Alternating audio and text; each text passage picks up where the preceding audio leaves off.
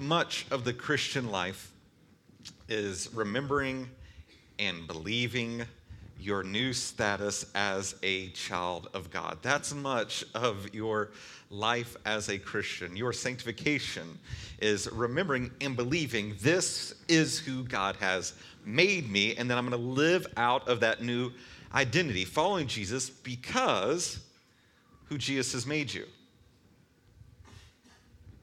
Keeping God's commands, but keeping those attached to God's declaration of you. And that, that's something that can be difficult because we separate those. We separate the commands of God from the declaration of God, but the word of God always keeps them together. You know what I'm saying? This is what I'm saying. The flow of the world is this perform to earn an identity. But the flow of the gospel is this is who God is then he acts out of his character in the person and work of Jesus, gives you uh, an identity based on Jesus, and then calls you to live out that new identity. That's the flow of the gospel. He makes you new, so you live new. He makes you loved, so you live as a loved lover. You live out of the new identity, not performing to get one, but living out of it because it's already been secured for you. And that's what's happening in this passage. The first section of 1 John 2 12 through 17 is this is who God has made you. And then the second is what God commands of you to live out this new identity. It's what theologians call the indicative and the imperative. The indicative essentially means this is what's true. This is, uh, if we're talking about what I'm talking about, this is who you are in Christ. And then the imperative is the command of do this as a follower of Christ. So when you're reading your Bible, I'm going to encourage you to always keep those two connected. You saw it in James, where James heavily emphasizes imperatives and commands like do this, do this, do this. But if you can trace it back, you'll always find an indicative that that imperative is attached to. You making sense? Is this? I'll tell you another one. I give you an example. The book of Ephesians is set up in this, the whole structure of Ephesians is set up in this way. The first three chapters of Ephesians is the indicative. This is who you are in Christ. This is who you are in Christ. This is what Christ has done for you. This is what Christ has done for you. This is who you are.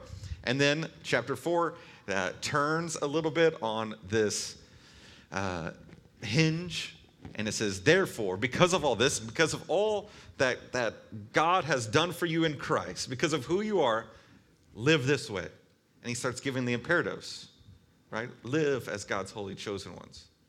Walk in a, a manner worthy of the calling that you've been called to. And so, what I, I want this to be this morning is for us not to gloss over the indicatives, but let them actually sink into our souls. I don't have clever ways to try to expose this in you, what I've been praying for is that we would actually just slowly walk through these and let them sink into our consciousness, into our soul, into our hearts and our minds, that we'd actually embrace these and hold on to them. So it's Second John. Nope, it's First John chapter 2. First John chapter 2, verse 12 let this wash over you. Receive and believe the truth. This is your reality, Christian. Verse 12 I am writing to you, little children, since your sins have been forgiven on account of his name. Stealing, gossiping, lying, not loving, pornography, adultery, sexual immorality fits of rage, violence, self righteousness, self harm, drug abuse, whatever is in your life, John is saying, forgiven. I'm writing to you because you are forgiven. That's who you are. This is indicative. This is your identity.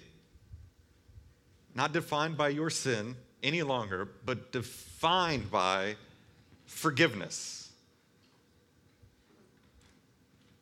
And in verse 13, he says, I'm writing to you, fathers, because you have come to know the one who is from the beginning.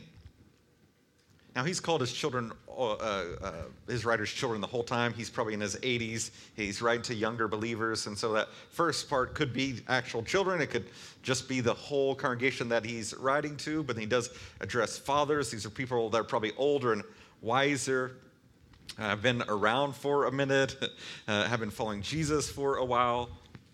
And he's saying, You're older, you're wiser, and you know the wise one, Jesus the incarnate God. The reality of your life, if you're a Christian, is that you know the one from the beginning. Like you actually know him.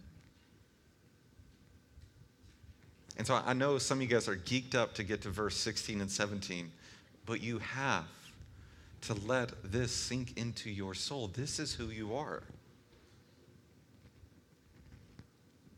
You know God. He's revealed his glory to you. You have fellowship with God. You're known. You're known by God. This is who you are. And he continues I'm writing to young men. So we now have younger folks involved. Because you have conquered the evil one. So to the youthful, the passionate, the strong, you are a conqueror. Now, what you'll find as we keep going is that he has different delineations of age groups and people he's talking to, but if you're a child of God, all of this is true of you. This is yours in Christ. So if you're five, if you're 85, you have conquered the evil one. That's who you are. You're a conqueror. The risen king has put the evil one under your feet. You're a valiant warrior. I think of that line because when God comes to Gideon in Judges, he says, essentially, Hello, Gideon. You're a valiant warrior. That's who, and in Christ, that's how all of us are. That's who you are. You're a conqueror. Verse 14 I've written to you, children so now he starts repeating. Because you have come to know the Father. So, family, look at me. You're beloved children of God, adopted into his forever family. So, you're no longer a slave, you're no longer an orphan.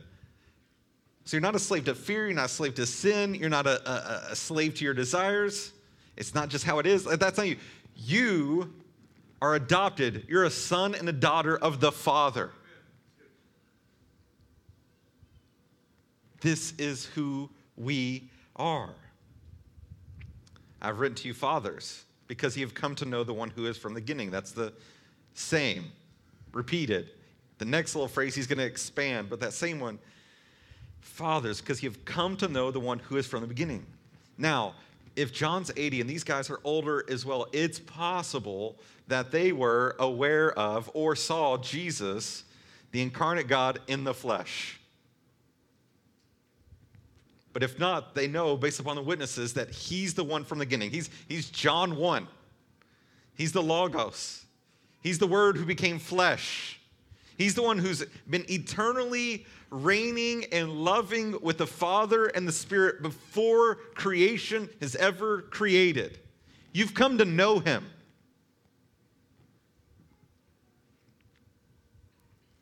Dads, you have children. Think about this. He's saying, Fathers, you've come to know. Dads, you have children, but you also have God as your Father. That's who you are. I've written to you, young men. This is the last little section here. I've written to you, young men, because you are strong. He said that, but now he expands. You are strong. God's word remains in you, and you have conquered the evil one. So you, you may be young, you may be zealous, a zealous follower of Jesus. You're strong. Why? Because the good news of God is in you. The gospel message remains in you. That's why you're strong. That's why you've conquered the evil one. Not because you performed and made it happen, but because you've put your faith in the one who has. And to be united with him is to have the same thing about him applied to you conqueror, warrior. The gospel has sunk into your soul. The Spirit is with you and in you, John 14 tells us empowering you to fight. So you're, you're not strong on your own, but when you come to Jesus weak, like we all are, he gives you his spirit and empowers you to push back darkness, the darkness that's in you and also the darkness that's around you and in us.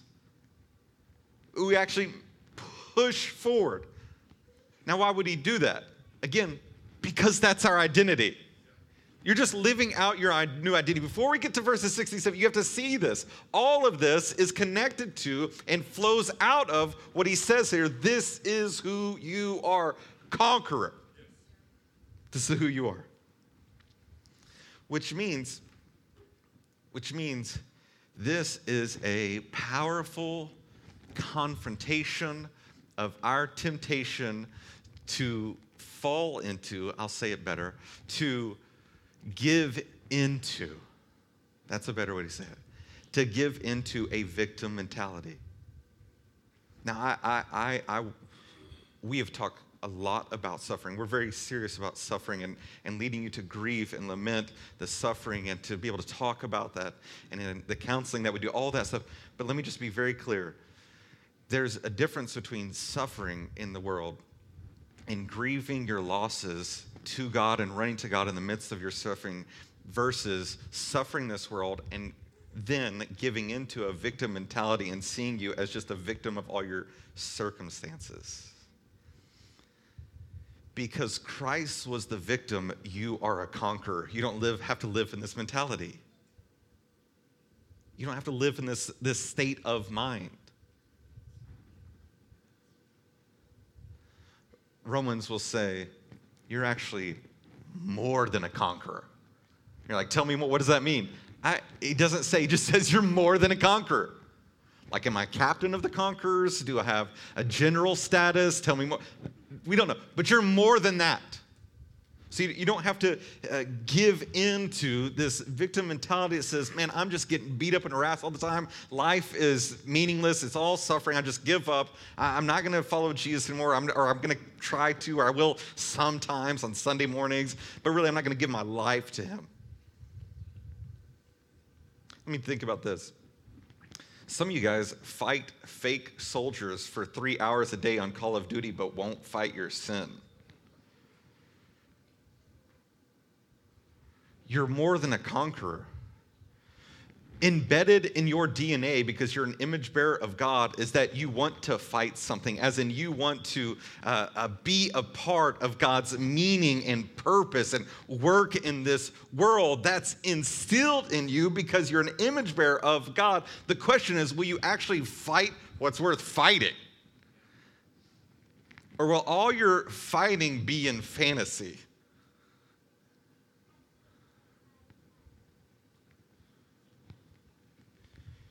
This is who you are now.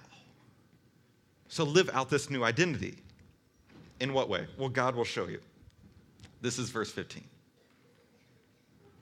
Verse 15 Do not love the world or the things in the world. If anyone loves the world, the love of the Father is not in him. For everything in the world, the lust of the flesh, the lust of the eyes, and the pride in one's possessions is not from the Father, but is from the world. And the world, with its lust, is passing away, but the one who does the will of God remains forever. And so, if you're new and you have a new identity, you've been given a new heart by God, and that new heart swaps loves and hates. What your heart previously hated, God, now it loves. What your heart previously loved, your sin, now it hates. This is what happens. This is who you are. And this is an imperative, a command. do not love the world. Now you're like, well, I'm a big fan of hiking. Well, that's not what we're talking about, okay? So take it easy. You can still wear all of your, uh, you know, Columbia gear in Patagonia. Enjoy that, okay? We're not talking about creation, the world. What he's talking about when John is speaking of the world, most of the time in his epistle, and definitely in this specific position, is the idolatrous age, the world system organized in rebellion against God. That's what he's talking about. Do not love the world system organized in rebellion against God. The idolatrous age that's just flooding you. Like uh, John Calvin said that the, the heart is a perpetual idol factory. But if you can just turn around and then just think about how culture is created by humans, then you know that our culture is a massive, perpetual idol factory. And so he's saying, no, no, don't love the idols. Don't love the values of this world system against God. The system and its values, which are all led and directed by the prince of the power of the air, the devil, the evil one. It's like, don't love this. Now, John, up to this point, has made making a case, and he continues in it. And this is the case. A believer should have a growing absence of sin in them and a growing presence of love in them. A diminishing love and practice of sin and a forever, perpetual growing of love love for God and love for others in them. And now he clarifies so, because God is love, and because he has loved you, you're to love your brothers and sisters. But he also wants to be clear what are you not to love? What are you not to love? So, in chapter one, he talked about loving your brothers. In chapter four, he'll talk a lot about loving your brothers and sisters. So he's going to clarify what you should be uh, choosing, where you should be going with your love, but he's also going to clarify right here, but not this. Do not love the world and the things in the world. See, your affections are not to be inflamed for the things of this world. Your heart is not to be set on the idols and values of this world. You're not to be sacrificing your life for this world. Why? Well, go back to your identity. Your citizenship is in heaven, not this world. You're a, a citizen, not of this world's value systems organized in rebellion against God, but a citizen of God's kingdom. That's who you are. Your citizenship is heaven. Your Savior is in heaven. Your treasure is Jesus. Your Father, God, determines your values. This is who we are. And then he breaks it down the lust of the flesh, the lust of the eyes, and the pride in one's possessions. All right, the lust of the flesh. Lust of the flesh is the cravings of our sinful hearts. It's like appetite, our appetite. It's the cravings for sexual desire and sinful pleasure, craving sinfully approval. It's when we fulfill natural desires, God given desires, in a way that is contrary to God's will. It's like a desire for, for sex is not a bad desire, right? Where is it expressed, though, in the confines of marriage between a man and a woman for life to show that they're uh, uh, displaying the gospel of Jesus who laid down his life for his bride, the church? Yeah, that's beautiful. But to fulfill that desire outside or contrary to God's will, that's what he's talking about the lust of the flesh. Where we're focused on ourselves and pursue our own desires and path in self sufficient independence from God. Like you've given us our bodies with our emotions and our thoughts and our desires, but we're going to do whatever we want with those. That's what we're saying. Sexual appetite leads to sexual immorality. Physical appetite leads to gluttony and drunkenness. That's the lust of the flesh. It's what Christians have been calling for years worldliness where we've co opted, adopted the values, the desires, the idols of this idolatrous age and not followed through with who we are in Christ and lived out that new identity. Let me just say it this way not everything you hunger for is worth hungering for. Just because it's there, just because you hunger for it, doesn't mean you have to hunger for it. Doesn't mean it's worth hungering for. Sometimes my country living growing up in a small town till I was 11 makes me want to eat Bob's Heat 'em Up tacos at 7 Eleven when I'm in West Texas. But it's not worth it, right? Like your, your lust of the flesh is not worth it. You may have a hunger for it, but that, but just having a hunger doesn't validate that desire.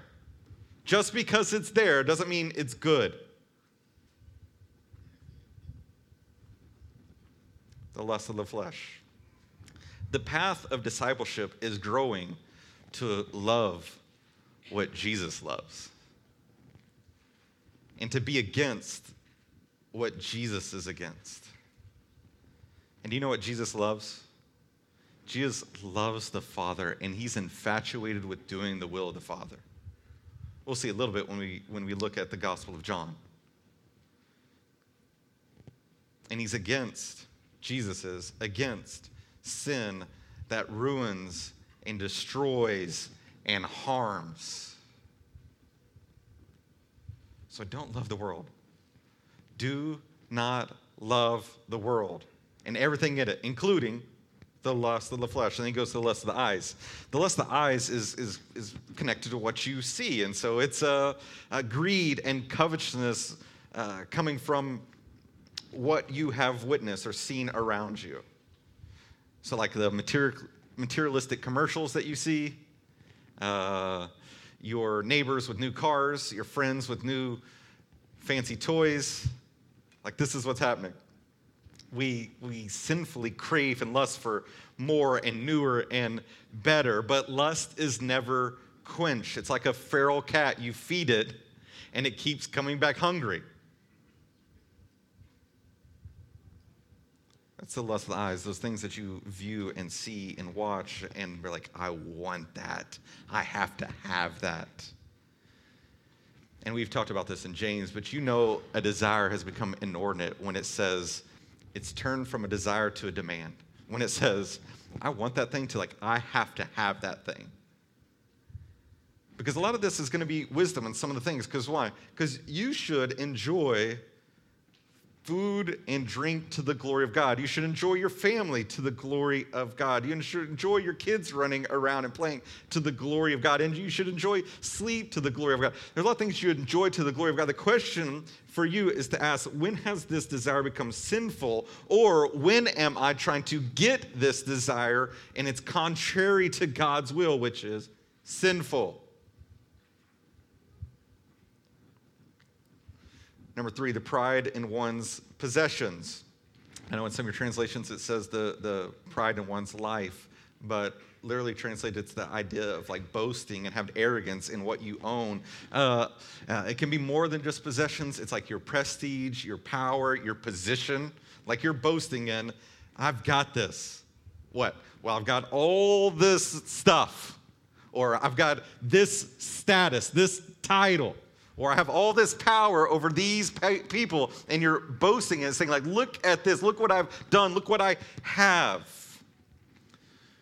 Essentially, you're taking refuge in your possessions or your title. I mean, it's the tendency of us to make our career, our stuff, our achievements, our social standing into idols, where you stake your well being on your position and possessions. You boast in it because, like, I feel good now. Like, I've got this, so I can rest now. That's when you know that something has gone awry. When whatever you fill in that blank is not Jesus, then something's gone awry, right? I have blank, so now I'm okay. So I have position. I have these all these toys. I have this gadgets. I have this house. I have these cars or, or I have this respect from all these people. I have this, so I'm okay. I'm validated. I'm justified. Consider this is put on flesh in Adam and Eve in the garden. The evil one lies to her, lies about God, and this is what it says Genesis 3 6. The woman saw that the tree was good for food. What's that? The lust of the flesh and delightful to look at. Lust lies. And that it was desirable for obtaining wisdom, the pride of life. So she took some of its fruit and ate it. She also gave some to her husband who was with her, and he ate it. This is the typical path of everyday people because this is the path of the world system. Like, I want this, I'm craving this, oh, I see it, I gotta have it, and then, yes, this is what's gonna be the answer for me. I'm gonna do this. But Jesus took a di- different path. When the evil one tempted him in the wilderness, Jesus said, No. No. Or I'll say, he said yes, but he said yes to what? To do not love the world and the things in the world. The second Adam passed where the first Adam fell. The devil tempts Jesus to tell this stone to become bread. That's his first temptation of Jesus. I, I, I, think that's the lust of the flesh. You crave for this, you can do it, you can make it happen. You don't you have the power to turn rocks into bread? Aren't you hungry? You've been fasting for 40 days, get it. And then he tempts Jesus with seeing all the kingdoms of the world. Like, let me show you all this. That's the lesson I was. Like, look at all that. This could all be yours. Sans the cross. You don't have to go the cross. Just listen to me, do what I say, bow to me, and I will give you all the kingdoms of this world. That's the lesson of the eyes, showing him all these things. And then the, the devil challenged Jesus to jump off the temple and have the angels catch him. And that's the pride of life. That's like, hey, don't you have angels that you can just tell to do whatever you want whenever you want? Can't you? Then jump off this and they'll catch you. You'll tell them to catch you. Just tempting him again and again and again and again. But Jesus loved the Father, and the love of the Father squeezes out your love for the world. Jesus shows us that the Father is better than all the cravings of our lust and pride.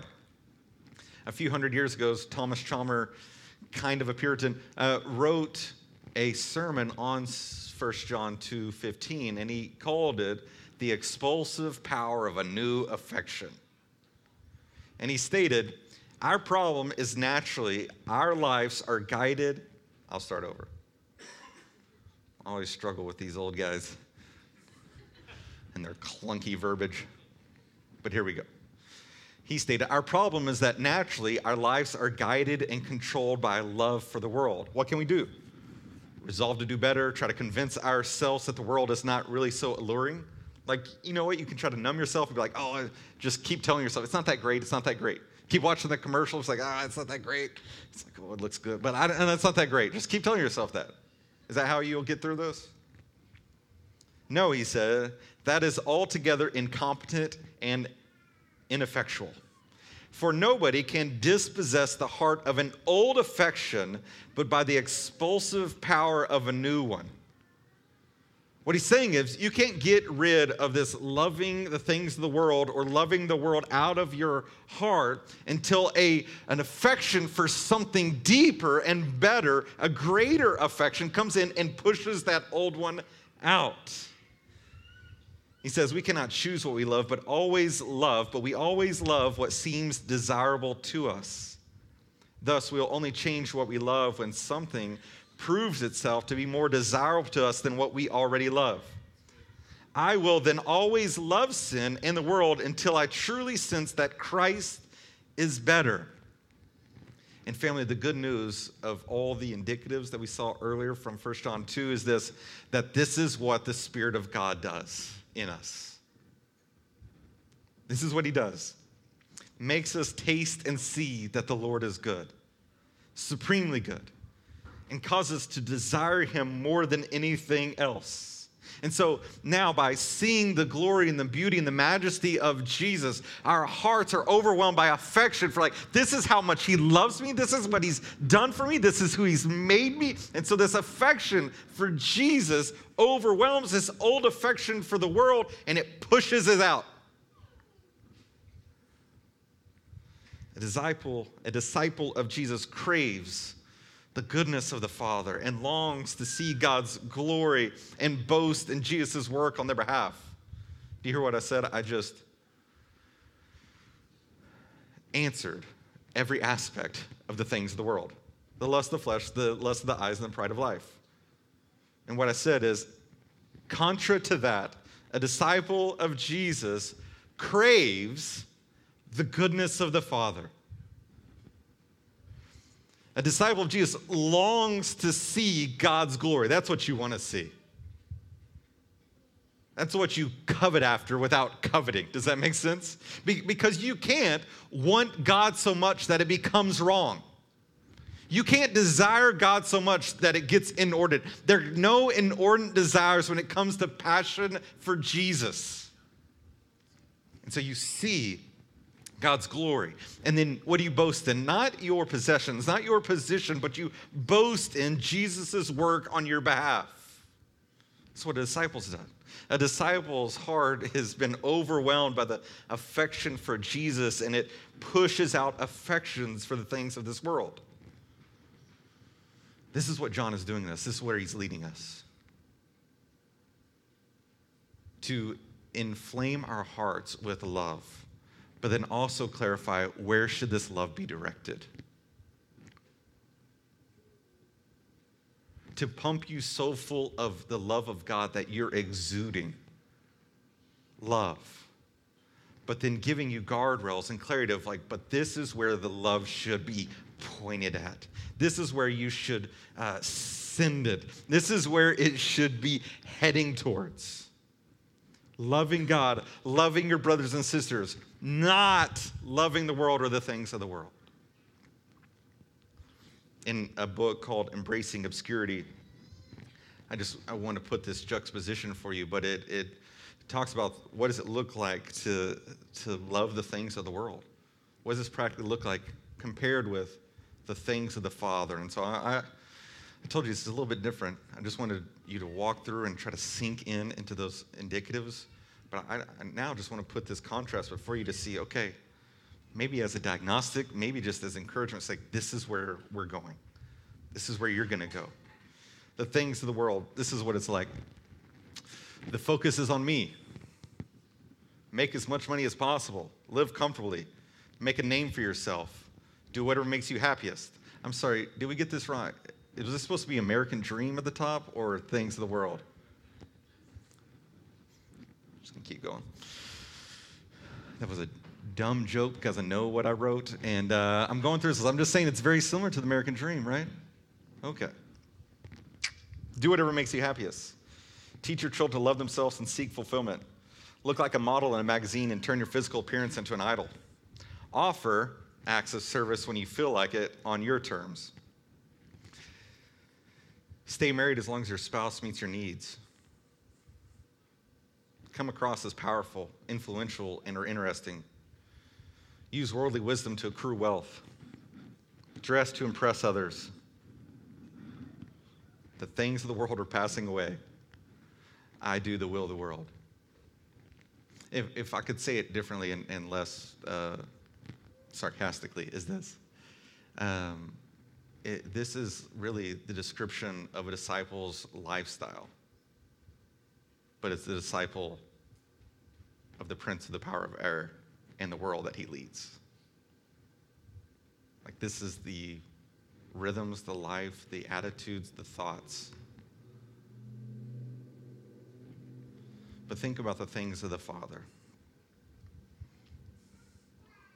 Well, let me come back to the things of the world because I don't think I'll come back to this later. But when you're thinking about the things of the world, they're transient, they're temporal, they're only going to last, they're passing away. We saw it two weeks ago in First John that he said, The true light is already shining, but the darkness is fading away. Meaning, the, there's an end table, there's a deadline to how long the world system in rebellion against God continues to exist. It's passing away. I mean, in one sense, you can just think about that from like Rome. Do we worship the same idols as Rome? No. Maybe in different ways, right? But not the same gods that we would call. Even those have passed away. I'm just saying, like, even between cultures and cultures over time, things have changed and passed away. But there's going to be a point when all idols cease to exist and be worshiped, where all the values of this world are going to cease to exist, to be eradicated. They're passing away. So you could give your whole life to doing the will of the things of the world, but all of it is going to be rubbish by the end. It's not going to continue. But he ends with, but the one who does the will of God will remain forever. So, so not only is like this the best path for your life now because it's the wise path, it's the path that you've been created and it's saved for, but it's also the path that has endurance, that actually lasts. Like you can be doing stuff today, like loving the Father and others, that will transcend and continue and have some connection to the kingdom in its fullness when Jesus sets up his throne forever. It will last, it will continue. But all that list that we just said, it's going to pass away. But now think about the things of the Father.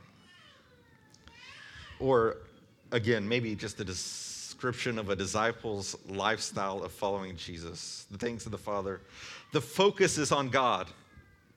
Give as much money away as possible and spend even yourself and spend even yourself and spend even yourself on others, I mean like your own life. Give that away to others. Life is not about comfort. Oof. Take it easy. But about doing hard things now so that we can reap rewards in the life to come. Make his name great. Do whatever makes God happiest. Teach your children to love and obey God. Treat your body as the temple of the Holy Spirit and cultivate inner beauty. Be a servant even when it's uncomfortable or inconvenient. Serve your spouse the way Christ models servanthood and choose to love him or her for your life. Give preference to others in words and actions. Value true wisdom, which is the fear of God over all treasure on earth. Be content just to have clothes. The things of the Father will abide forever. I do the will of the Father. So, tucked away in that last little section is this idea and, and what is the crux of the problem in us. And that question is even in our new identity, will we choose to do our will or the will of the Father? Will we submit ourselves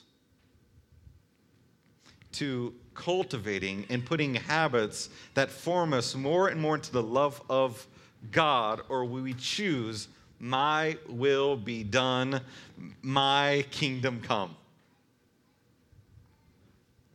Jesus, the one we're following, the one that John has learned so much from and is referencing so much throughout his books, said many things about the will of God, especially in John's gospel.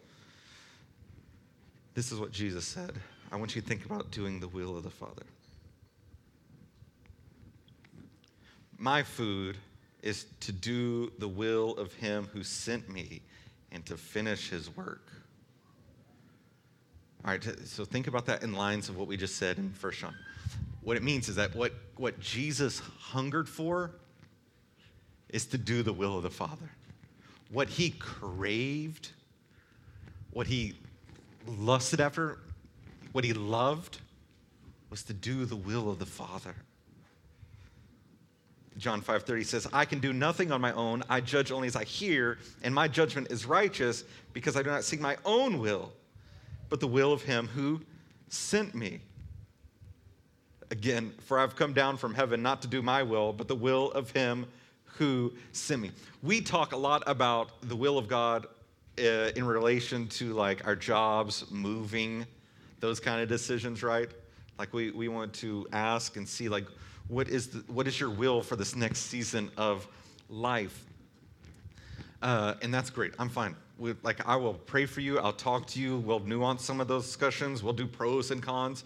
But but can I just say, uh, can we not have all of our conversation about that and have more conversations on the will of God revealed in Scripture? Meaning, 1 Thessalonians 4 says this For this is God's will, your sanctification, that you keep away from sexual immorality. That each of you knows how to control his own body in holiness and honor, not with lustful passions like the Gentiles who don't know God. Living out your new identity is learning that your desires submit to God and His Word. So I'm going to follow His will, not mine.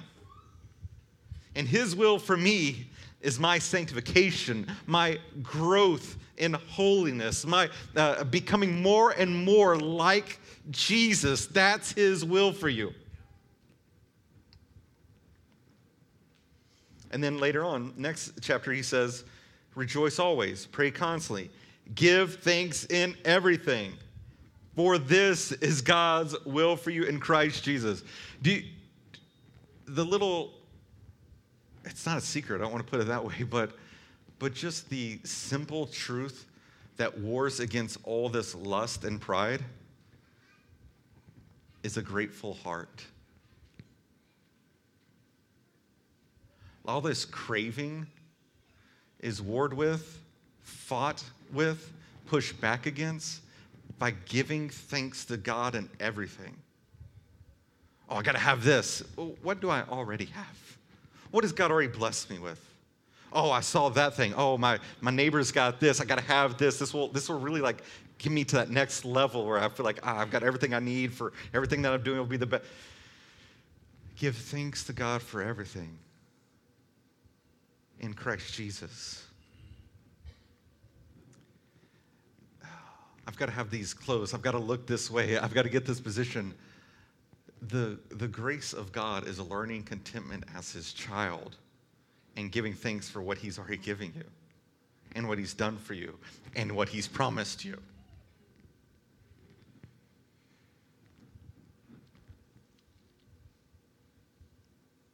I've tried to positively put this for you so that you can see what are you to love? Where you actually go, but but I'll share with you just a prime example of what this looks like in real life and in real church life.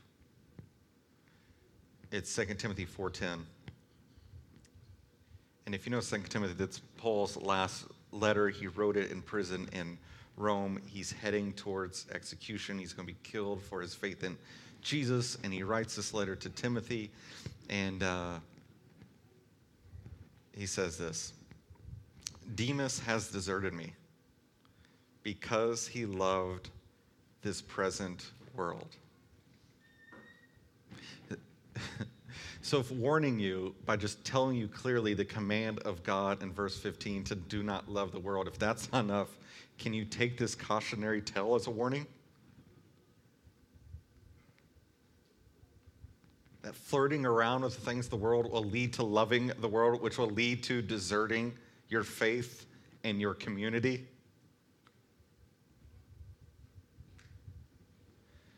He deserted me. He, Demas left Paul in prison, who's been given his life away for Christ, who is in chains now for Christ's sake.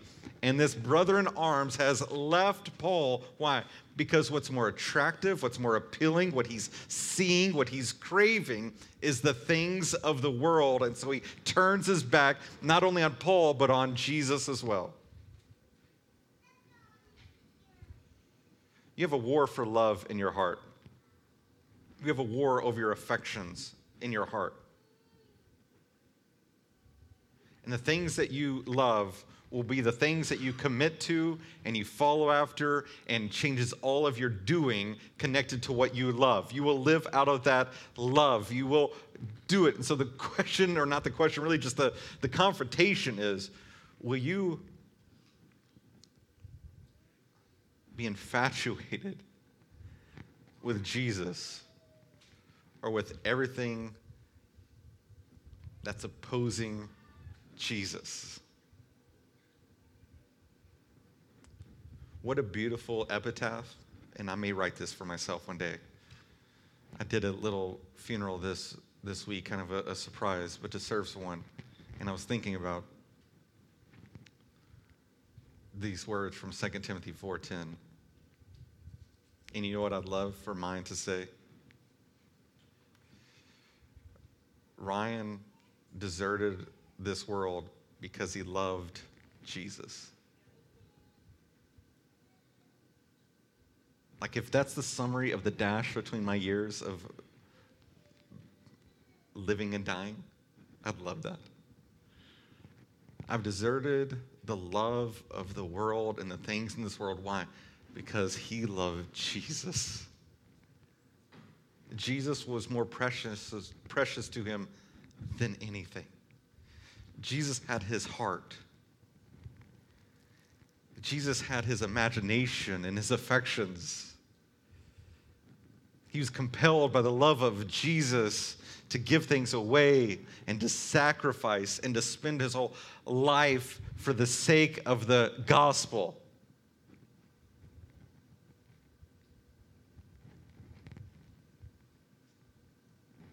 So, brothers and sisters, if I return to the text, I return to this. I think all of this begins with your identity. If your identity is not secure, you will not live out of it. So you need to do work with what do I actually believe about myself and what God says about me. How much has God loved me? So many times, the inflammation of our hearts and affection for Jesus is because we're meditating and receiving the love that Jesus has for us. So I'm asking you to camp out there, to think about that, to consider, to pray. Where you, not what is your true identity, because I think you can all intellectually assent to that. What I'm arguing for is where you have you been functionally putting your identity in. And what, because of that, what have you been giving yourself over to? What are you loving? What are you craving? What are you demanding? And from John's point of view, God is love, and God is graciously calling you to turn from those things and love what He loves. To be against what He's against. To follow Him in this radical love that's willing to cut ties with anything that messes with your affection for God. Father, I pray for that. I ask that your word would sink into our hearts. Forgiven, we know you, we conquered the evil one, come to know you as Father. We're strong because your word remains in us. We've conquered the evil one, Lord. So I pray that you would press that into our hearts. In Christ's name, we pray. Amen.